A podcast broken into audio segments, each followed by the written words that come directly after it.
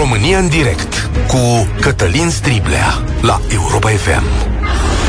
Bun găsit, bine ați venit la cea mai importantă dezbatere din România. Desigur, evenimentul săptămânii este votarea legii offshore, cum se numește, așa îi spune lumea, dar este o lege care ne dă dreptul să exploatăm gazele din Marea Neagră. O victorie, așa a fost numită, s-a salutat obținerea independenței față de Rusia. Nu o să mai avem nevoie de gazele rusești, spun politicienii români și, desigur, că bucuria e mai mare câtă vreme această lege a fost blocată vreme de ani buni în Parlamentul României, mai ales în timpul guvernărilor Dragnea, cum ar trebui să le spunem. Clasa politică românească și-a venit în fire și în vreme de război a zis: uite, da, putem să facem legea asta și să dăm dreptul unor companii să exploateze gazele românești. De aici încep și discuțiile, pentru că întotdeauna poate fi loc de mai bine și întotdeauna explicațiile sunt necesare. Legea asta împarte profitul 40/60 în condiții ideale, statul ia partea cea mai mare și mai acolo un lucru la care s-a uitat lumea și atunci când i-a căutat nod în papur a zis așa: de ce gazele românești nu sunt luate cu prioritate de statul român și după ce statul român își asigură prioritatea asta, să le vândă în rețea, pentru că trebuie să spunem, aceste gaze intră în circuitul european și sunt vândute ca toate gazele exploatate din toată Europa asta. Nu dau singure explicațiile astea, lângă mine este Otilia Nuțu, care este expert în energie, chiar în acest domeniu complicat al gazelor. Bună ziua, mulțumesc că ați acceptat invitația. Bună ziua și mulțumesc și eu. Haideți să facem în felul acesta, imediat o să dăm drumul la liniile telefonice și o să vă rog să vă înscrieți, o să adresez întrebările, dar o rog pe Otilia Nuțu să ne dea câteva explicații generale pe care cred că fiecare dintre noi trebuie să le știe. În primul rând, ne-am asigurat independența față de gazele rusești? E corectă exprimarea asta? Mi se pare puțin exagerat. Practic, doar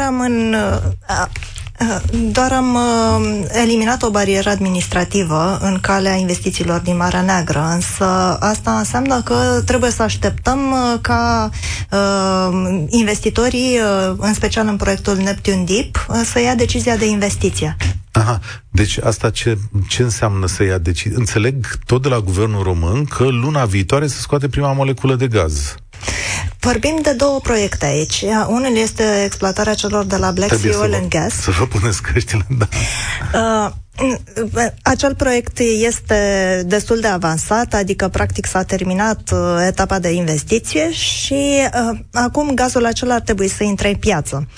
Vorbim însă separat de acesta de un proiect mult mai mare, acel Neptune Deep, în care erau inițial Petrom și Exxon și acum partea lui Exxon a fost cumpărată de RomGaz și care încă nu s-a construit, adică s-a făcut doar explorarea, iar exploatarea ar urma să fie făcută după ce se fac investițiile propriu-zise. Stați un pic, Otilia Nuțu, să înțeleg. Deci noi exploatăm acum o pungă mai mică? Da, sunt două proiecte diferite. Aha. Primul este mult mai simplu și gazele nu sunt la mare adâncime. Okay. Celălalt este mult mai mare și este un proiect mult mai complex, pentru care vom avea nevoie și de echipamente mult mai complexe și costul este mult mai mare. Adică dacă primul proiect a fost de 600 de milioane de euro, acesta este de vreo 4 miliarde. Deci este o investiție mult mai importantă. Și atunci când se face calculul ăla pe care l-am văzut în politica din România, care spune 10 ani ne asigurăm, ba chiar am văzut avansată suma și de 2 și cifra de 20 de ani, 10 ani, 20 de ani ne asigurăm gazele, ele se referă în fapt și la perimetrul cel mare sau în primul rând la punga aceea. Da, sigur, sigur. Și pentru acela era de fapt marea miză, să se ia odată decizia de investiție pentru acel perimetru. Însă totuși trebuie să avem oarecare modestie în așteptări. Vorbim despre niște cantități de gaze care ar fi echivalentul consumului României pe 6, 7, 8 ani de zile, nu mai mult de atât. Și sigur, ar însemna că ne reducem importurile pe care le avem astăzi. Noi mai avem o producție onshore care este de foarte mulți ani de zile și care este într-o scădere destul de puternică în ultimii ani, adică exploatările onshore ale Petrom, spre exemplu, anul acesta a scăzut cu 7%, RomGaz și-a redus și el producția cu 1% în primul trimestru al acestui an, din cauza că acele zăcăminte se epuizează, sunt exploatate de foarte mulți ani. Deci, practic, avem pe de o parte o scădere a producției interne pe depozitele care sunt exploatate acum și vor intra în piață aceste cantități suplimentare de gaze. Aha, deci multă ponderație sau ponderare, cum ar fi în toată această exprimare. Și, bun, am înțeles, punga asta mai mică, gazul mai puțin, începem să-l extragem luna viitoare, ok, cu ceva noroc. L-am auzit și pe directorul Black Sea Oil and Gas, cum se numește, dar gazul ăla mult mare și bun când se va scoate de acolo? Dacă se ia decizia cândva la începutul anului viitor, probabil prin 2027 vor intra primele molecule de gaz, pentru că, cum ziceam, este o investiție foarte mare. Și sigur că acum lucrurile arată cu totul altfel față de cum arătau în 2018. Adică, pe de o parte, este avantajul faptului că gazul este mult mai cerut în acest moment, prețul lui este mult mai bun, adică investiția ar fi mult mai profitabilă. Pe de altă parte, să nu uităm ce se întâmplă acum în Marea Neagră. Sigur că nu este direct în zona de conflict, însă cu siguranță că costurile vor fi mai mari, spre exemplu costul de asigurare pentru echipamente. Pentru că există riscuri legate de războiul din Ucraina și nu știm exact cât va dura și ce se va întâmpla. Acum se vede mai bine întârzierea de câțiva ani, din 2013, 14, 17, când am fi putut să facem legea asta. Încă o întrebare, imediat dau drumul la liniile telefonice, da, o să vorbim despre asta. Cum e împărțeala asta? 40% din profit la compania care scoate gazul, 60% la statul României, o împărțeală bună, așa se practică, e pe standarde internaționale, suntem câștigați? Bun, acum mie mi-e foarte greu să fac calculele dacă mă uit doar la formulele care sunt în lege. Deci am auzit de această împărțeală, mie mi-e foarte neclar, spre exemplu, de ce n-au optat pentru o variantă mult mai simplă și mult mai clară, pur și simplu să impui un impozit pe profit, ținând cont, pe de parte, de faptul că companiile oricum plătesc 13% redevență, deci puneai un impozit pe profit de 40%, 45% și ajungeai per total cu 60% încasări la bugetul statului. Au conceput această schemă foarte complicată cu impozitul pe veniturile suplimentare, care de fapt este un copy-paste dintr-o lege mai veche și care era aplicată în cu totul alte situații, deci este destul de greu să-ți dai seama în ce măsură ce cheltuieli vor fi recunoscute ca deductibile. Pragurile acelea la care se calculează impozitul pe veniturile suplimentare este copiat dintr-o lege din 2013, în condițiile în care am avut inflație, avem cu totul alte prețuri ale gazului. Deci, pe scurt, parametrii diferă foarte mult în funcție de cum va evolua piața gazului în anii următori. Nu mi-e foarte clar că, într-adevăr, atâta va rezulta împărțeala 60-40. 0372069599, îl repet, puteți să ne sunați de oriunde, 0372069599. Ar trebui ca statul român să aibă prioritate la cumpărarea de gaze? Poate România să devină independentă față de gazul rusesc? Și, de asemenea, credeți voi că gazul ăsta, odată scos de acolo, de sub mare, o să ducă și la scăderea prețurilor? Apropo, puteți să răspundeți și la întrebările legate de plafonare, câtă vreme îl mai ținem plafonat. 0372069599.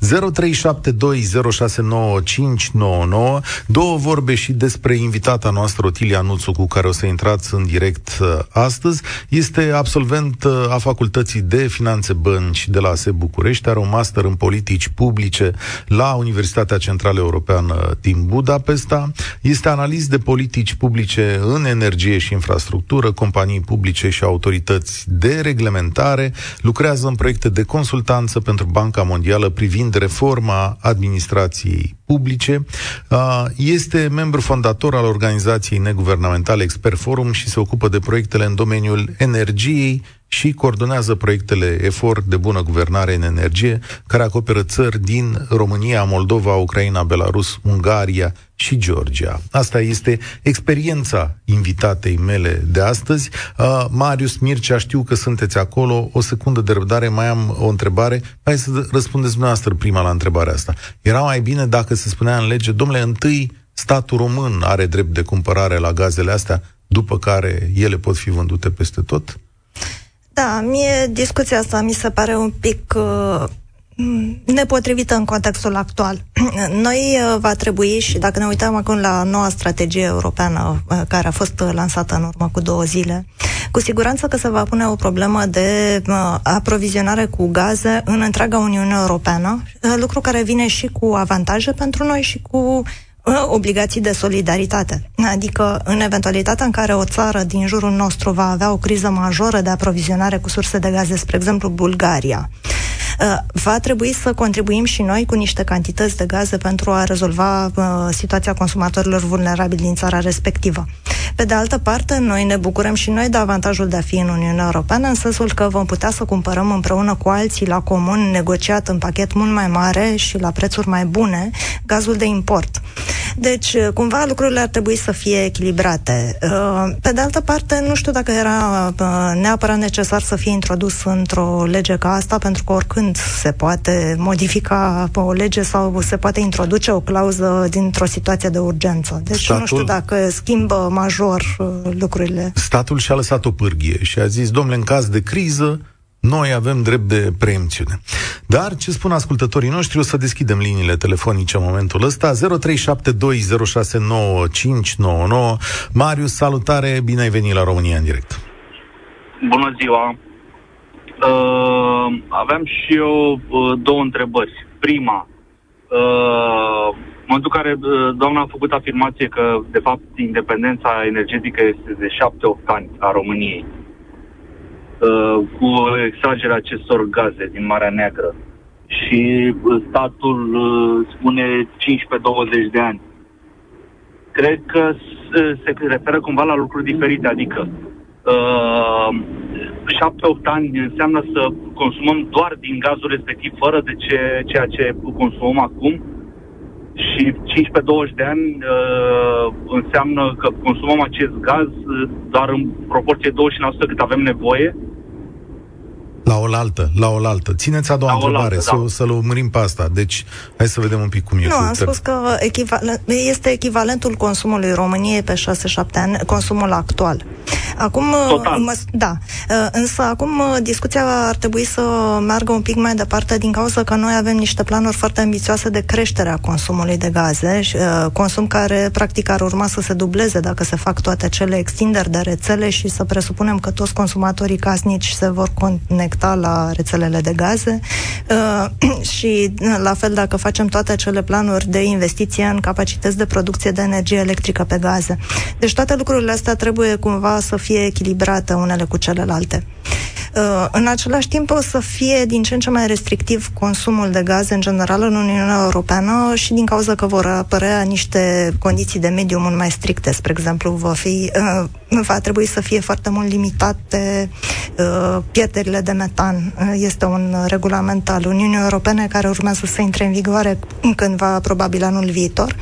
Deci trebuie să ținem cont de toate aceste elemente ca să vedem exact cât anume va mai putea să mai rămână gazul în mixul energetic al Uniunii Europene. Aha, pentru că ar vrea sau s-ar dori să fie diminuat, cel puțin.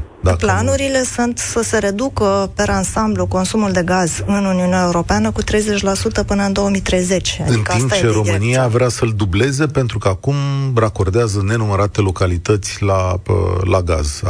Asta pe de o parte. Pe de altă parte, noi aveam în planuri să exportăm spre Republica Moldova, spre exemplu. Sau s-ar pune problema să exportăm în toate țările din jur, spre Ucraina, spre Bulgaria, în eventualitatea în care va fi nevoie. Deci nu știm exact care va fi cererea totală dacă ne uităm în context regional. Pe de altă parte, sperăm și noi la rândul nostru să avem acces la gaz care va fi disponibil în regiune, din terminalul de gaz lichefiat care tocmai s-a finalizat în Grecia, din terminalul de gaz lichefiat din Croația, din coridorul sudic, gazul azer. Deci peisajul în ansamblu trebuie să fie luat în calcul. Da, Marius, spuneai că mai ai o întrebare sau observație. Da, și a doua întrebare. Am tot auzit tot felul de contestatari, inclusiv o parte din parlamentari care au făcut scandal legea și la fel și la vot. Dumneavoastră presupun că puteți să ne răspundeți la întrebarea asta foarte simplu. Puteam noi, statul român, singur, să facem aceste exploatări? Nu cred și, de fapt, nu cred nici măcar că Petrom și RomGaz vor putea să facă aceste exploatări singuri, pentru că nu au tehnologia pentru asta. RomGaz, până la urmă, este în principal al statului român. Deci, am putea zice că, indirect, cumva statul exploatează cel puțin jumătate din acest proiect. Teoretic. Da. Deci, oricum, n-ar putea să o facă statul român fără o companie care să aibă echipamente și proceduri prin care să exploateze acest gaz. Cred că, de fapt, miza pentru societatea românească este mai puțin cât anume încasează bani statul la buget, ci cât gaz va exista în piață pentru consumatori. Să nu riscăm să rămânem fără gaz la un moment dat când este iarna mai friguroasă. Da, asta e o exploatare grea, foarte grea. Am înțeles că cel puțin acest al doilea perimetru din emisiunea anterioare necesită o tehnologie enorm, la cost enormă din punct de vedere al costurilor. Da, sunt 3-4 companii mari în lume. Exxon era una dintre ele, deci probabil că vom cumpăra tehnologie de la Exxon pentru a face această investiție oricum. Da, Marius, mulțumesc tare mult, drum bun acolo. Aveți grijă când conduceți și vorbiți la telefon. Mircea, salutare, bine ai venit la România în direct. Te auzi astăzi cu Otilia Nuțu la 0372069599. Bună ziua, Cătălin, să rămânile invitatei noastre și salut toți ascultătorii Europa FM. Invitata noastră a avut exprimare puțin mai devreme, care mi s-a părut extrem de optimistă când a spus că trebuie să avem niște așteptări puțin mai modeste. Ea zice că nu trebuie să avem nicio așteptare. Din punctul meu de vedere, am senzația că vindem pielea osului din pădure. Din următorul motiv, fac o scurtă paranteză. Mai țineți minte când a întrebat domnul Boc, când era în funcție de prim-ministru, câte autorități ale statului are în subordine, n-a știut să răspundă? Chiar acum câteva zile am aflat, tangențial, din alte activități, am aflat cu stupoare că există o autoritate competentă de reglementare a operațiunilor petroliere offshore la Marea Neagră, care nu am auzit să fie integrată în niciun fel în discuțiile vis-a-vis de acest proiect de lege, care încă, în fine, va fi adoptat. Și mai mult decât atât, înainte de a intra în direct, am verificat în textul de lege să văd dacă se face vreo la această autoritate, dacă se scurtează anumite proceduri birocratice care vor trebui să treacă pe la această autoritate. Evident, n-am găsit nimic. Stai o secundă. Ce face autoritatea asta, doamna Nuțu? În principal se ocupă de siguranța operațiunilor, mă uitat și în regulamentelor de funcționare. Se ocupă de siguranța exploatărilor offshore, dar toate documentele operatorilor și proprietarilor trebuie să treacă pe la această autoritate. Pentru orice exploatare offshore. Este, autoritățile statului român sunt folosite pe de-o parte ca sinecuri, dar pe de altă parte ca mijloace pârghii prin care un stat mafiot își asigură niște scopuri, mai mult sau mai puțin curate. Din punctul meu de vedere ca jurist, prin faptul că nu a fost luată în considerare această autoritate cu atribuțiile pe care le are, sunt convins pur și simplu din incompetență. Nu s-au gândit, nici nu au știut că există. Am curiozitatea dacă, chiar aș fi curios să știu dacă invitația noastră există de faptul că cunoaște faptul că există această autoritate și dacă nu cunoaște, nu este o rușine, repet, nici primul ministru al României nu știe câte autorități are în subordine. Da, știu că această autoritate există, chiar nu mai știu însă cine mai este șef pe acolo. Are și un site, acropo.gov.ro. Da. Da, ea a fost înființată în 2018 în varianta inițială a legii. Sigur, acum proiectul acesta de lege care a fost aprobat este o modificare a legii respective, deci practic toate prevederile care priveau această autoritate rămân aceleași cu cele din legea din 2018, iar acum s-au modificat niște articole care erau foarte controversate și care de fapt au blocat Bun, legea în sine nu este foarte rea și chiar în momentul 2018 a fost cerută de industrie pentru că erau foarte neclare proceduri de autorizare, cine dintre autoritățile publice este responsabil pentru ce. Singura problemă care a fost atunci a fost faptul că au fost introduse niște clauze foarte restrictive, odată o fiscalitate excesivă, apoi obligația de a vinde gazul doar pe piața românească în proporție de 50%. Au mai fost la un moment dat niște prevederi care au dispărut din forma inițială a legii din 2018, în care se dădeau practic contractele numai companiilor românești, adică a fost o discuție foarte populistă de-a lungul tipului. Însă, într-adevăr, trebuie să avem niște instituții în care să fie populate cu oameni competenți. Și... Dar eu am o curiozitate, Mircea, adică ce problemă ai tu aici? Adică care e cel mai rău scenariu care s-ar putea întâmpla de introdus în ecuație pe oamenii ăștia? Că procedurile birocratice vor bloca practic orice formă de exploatare și orice tentativă de exploatare a acestor resurse. De asta mi-e teamă.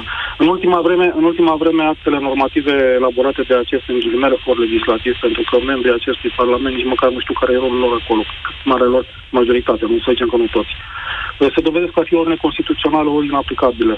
Tare mi-e teamă că în momentul în care se va încerca punerea în practică acestei legi, lucrurile se vor bloca undeva.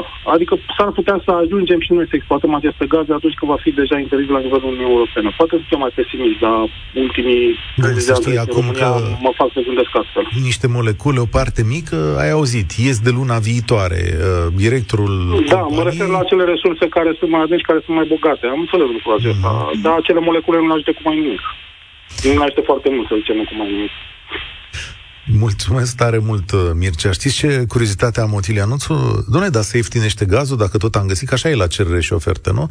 Acum avem o rezervă mai mare, avem mai mult gaz, se bagă pe țeavă mai mult gaz, că avem de unde, se și poate ieftini? No, hai să ne uităm un pic totuși la cât înseamnă gazul ăsta într-o piață ca a noastră. Anul acesta, din exploatarea celor de la Black Sea Oil and Gas, ar intra în piață cam 500 de milioane de metri cubi. Consumul nostru este de 10 miliarde de metri cubi sau în jur de... Deci, cantitățile astea nu sunt atât de semnificative încât să schimbe major peisajul. Tot vom avea nevoie de gaz de import. O parte din gazul de import probabil va veni din Azerbaidjan. Va fi o bătaie între noi în regiune pe acel gaz, pentru că toată lumea are nevoie de gaz. Deci, nu am așa sentimentul că va fi o schimbare majoră a prețurilor din cauza că intră niște cantități care înlocuiesc 10% din cât importam sau 20-30%. Cei care ne ascultă acum și nu sunt puțini deloc, trebuie să știe că gazul va rămâne la prețuri mari și în perioada următoare, adică 2023 spre 2024. Cam astea sunt așteptările în general pentru prețul gazului, pentru că va fi într-adevăr un deficit de gaze în toată Uniunea Europeană. Și prețurile noastre oricum sunt destul de puternic legate de prețurile din alte piețe europene. Adică am văzut și anul trecut, când a crescut prețul inclusiv pe bursa din Olanda, au crescut prețurile și la noi. Foarte multă lume va spune că liberalizarea aici e o problemă și că statul trebuie să revină la un preț fix, da? Am avut reglementarea prețului prin ordonanța 114, lucru care a accelerat scăderea producției interne, din cauza că s-au închis niște exploatări care ar mai fi mers câțiva ani. Deci nu cred că este o măsură bună și până la urmă prețurile oricum se vor alinia într-o formă sau alta. Noi până la urmă importăm o parte din cantitatea de gaz pe care o consumăm. Acel preț nu poate să fie reglementat. Sigur că poți să-ți omori mult mai repede industria actuală și poți să descurajezi investițiile în Marea Neagră, că dacă te apuci acum să reglementezi prețul celor din Marea Neagră, nu vor mai face investiția respectivă. E un lucru foarte clar. Aha, pentru că acele companii trebuie să aducă bani de acasă. Răzvan, salutare! Ești la România în direct. Astăzi calculăm dacă am făcut o afacere bună cu gazele din Marea Neagră. Ce spui? Vă salut, domnule Striblea, îi spun salutul la invitatei dumneavoastră. Bună ziua! Eu o să vă spun părerea mea un picuț mai larg, dar o să încerc să fiu cât mai succint. Vedeți, dumneavoastră, faptul că am trenat atâta timp legea offshore, pe mine mă face să mă gândesc la rulmentul Brașov, tractorul Brașov, autocamioane, semănătoarea și spuneți-le dumneavoastră mai departe.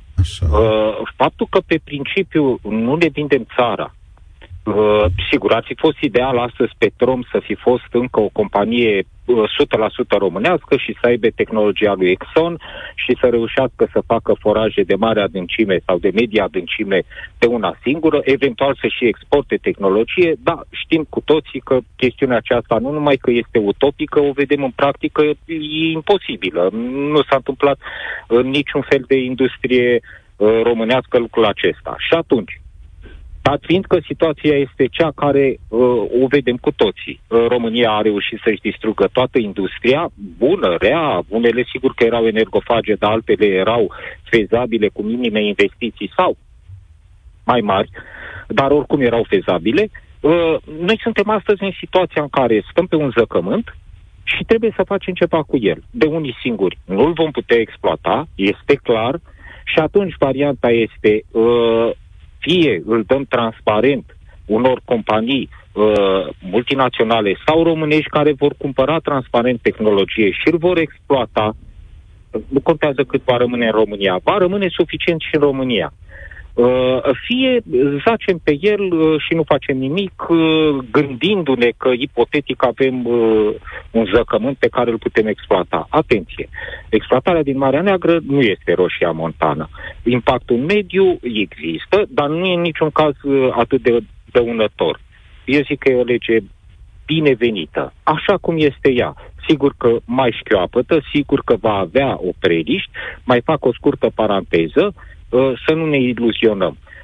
Domnul Simion, cu siguranță că în momentele acestea a mai găsit încă o minge de jucat, o joacă tare, nu are absolut nicio legătură cu interesul statului român, nu are absolut nicio legătură cu interesul cetățeanului român. Domnia sa nu încearcă decât să facă capital politic, care, din păcate, în România zilelor de astăzi prinde foarte bine. E același dicton pe care îl tot repetăm de 30 de ani, nu ne vindem țara, sigur că nu ne vindem, că o căpușăm nu noi, ci directorii sau diversi politruci care au rămas din vremurile trecute și își pasează de la unul la altul sinecura.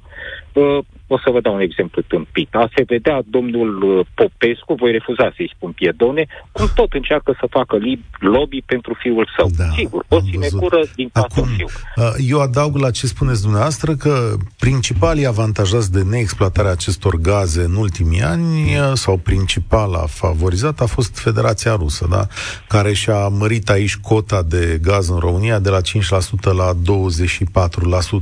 24%. Și demersul pe care l-am avut aici de a face o emisiune care e grea, complicată, pe un subiect foarte tehnic, este tocmai acela ca foarte mulți români care ne ascultă în momentul ăsta să înțeleagă această problemă delicată pentru a nu pica în niște capcane. Cel mai ușor e să spui, vorba dumneavoastră, nu ne vindem țara.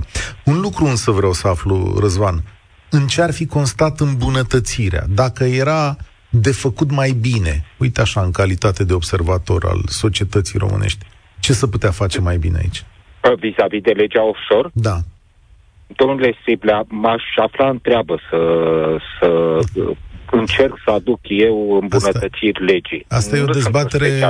Da, e o dezbatere vie, adică așa funcționează societățile. Știți că și eu am dreptul la o părere, sigur că eu aduc aici pe doamna Nuțu, o rog să vină să-și rupă din timpul ei ca să-mi spună, băi, ești plecat pe câmpii sau asta, dar noi votăm, nu? Până la urmă vom avea în față un moment în care vom vota și ne vom uita și la lucrul ăsta.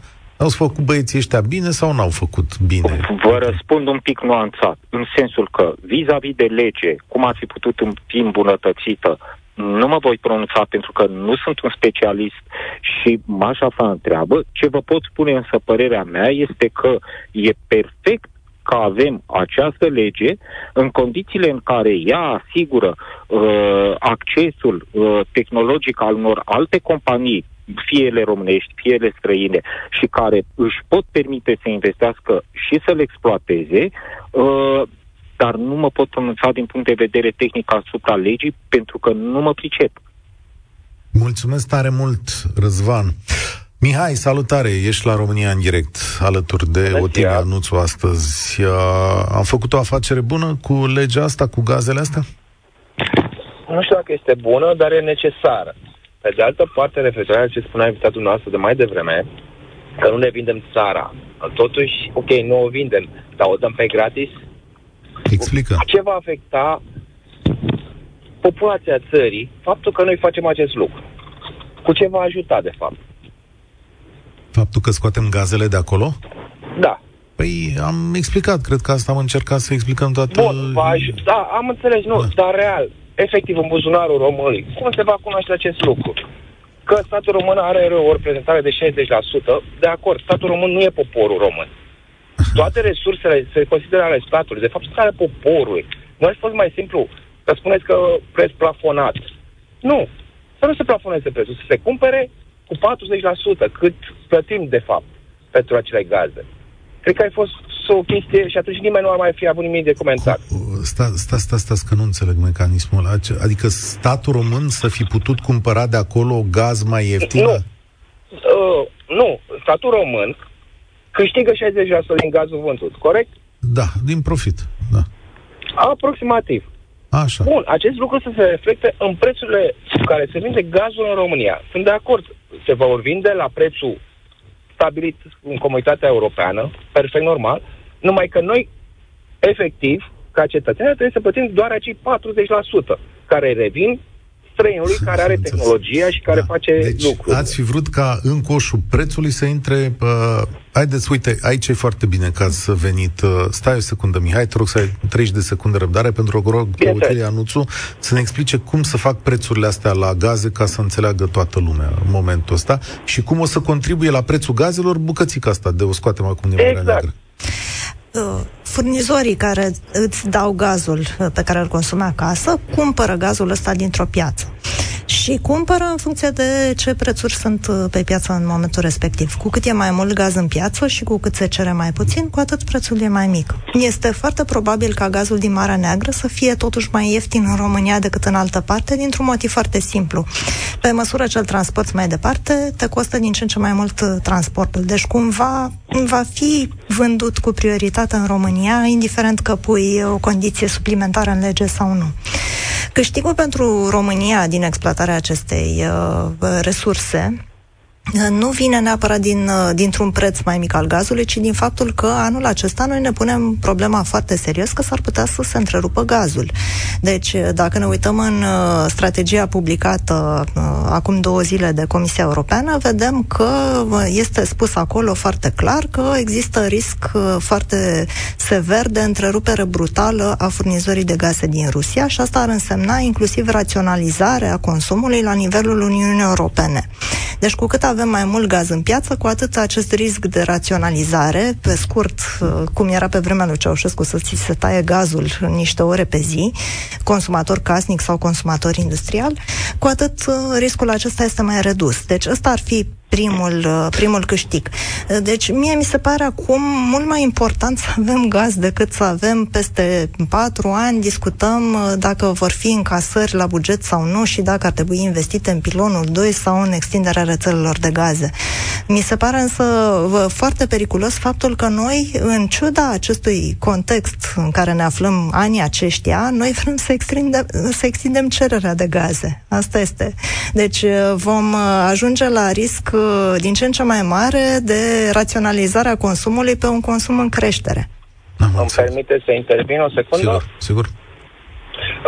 Ceea ce spuneți este perfect adevărat, dar același lucru se va întâmpla în momentul în care consumatorii nu vor putea suporta acele prețuri pe care cere statul. Deci tot un fel de raționalizare va fi și în acest caz. Numai că e benevolă, în ghilimele zis, de către cetățean, că își oprește gazul mai în frig, mai multe ore decât ar trebui, etc. Exact, da, și asta este și temerea mea mare, că vom extinde acele rețele de gaze și lumea nu-și va permite să-și pună gaz în casă. Exact. Problema românilor principală este, așa zis, ce spune AUR. Știți, cel mai periculos este un nebun înarmat cu revendicări reale. Părerea mea.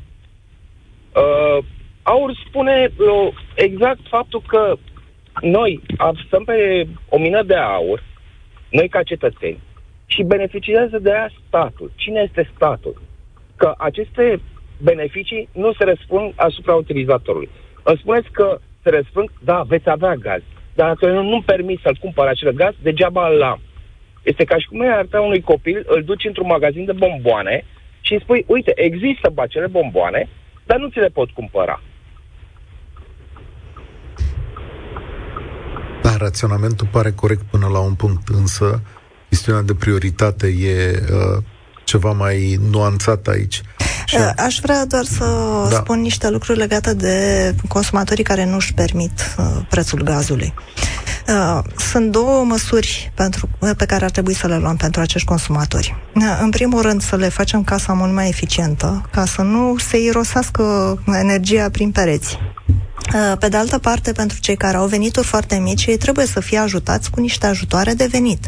Adică nu e normal să reglementezi prețul în așa fel încât cineva care consumă 300 de metri cubi pe lună să primească mai multă subvenție decât unul care consumă 10 metri cubi pe lună. De ce nu? Poate acela care consumă 300, poate are o mică fabricuță. Nu, zic de consumatori casnici. Zic de consumatorii casnici, da.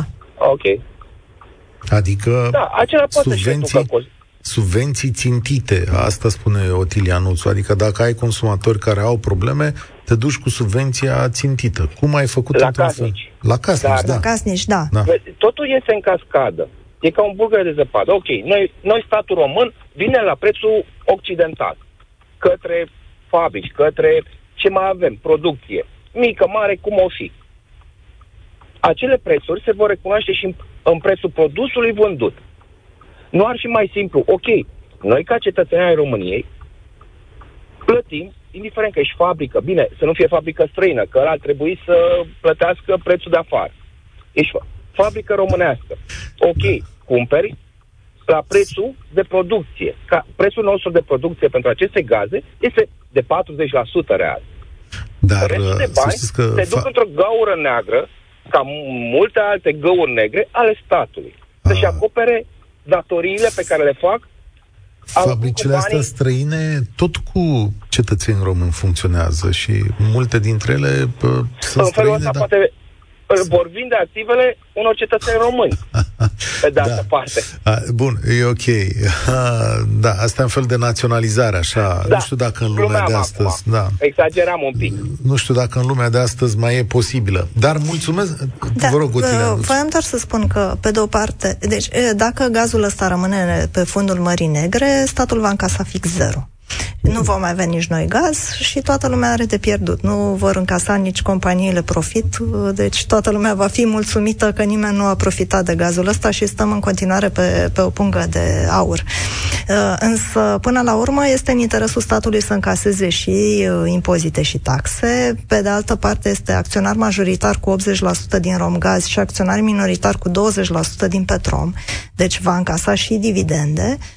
Și singura întrebare care se pune este care va fi prețul acela care va permite companiilor să facă investiția. Dacă adică nu se va face... să vină cu banii aici și să facă și un profit. Adrian, salutare! Tu o să încheie astăzi România în direct. Te ascultăm.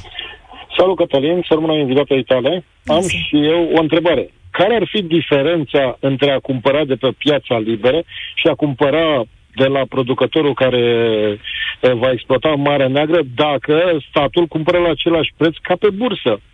Adică nu văd diferența unde se reflectă, exact ce spunea și cel dinaintea mea, unde se reflectă în toată chestia asta asupra noastră.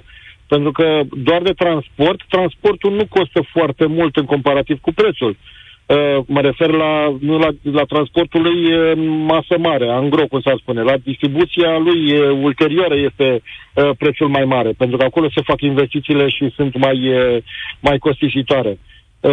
În rețeaua, să zic, cea mai împânzită, împânza cea mai mare de rețea. Bun, dar cum... Deci, am înțeles întrebarea, adică unde-i câștigul până la urmă dacă gazul va fi vândut la același preț și nu la un preț mai mic? Exact. Da, exact. Cum? Și mai am o întrebare. Stai, nu, că răspundem pe rând. Răspundem pe rând, că pe aia nu mai pricepe lumea la ce ne referim.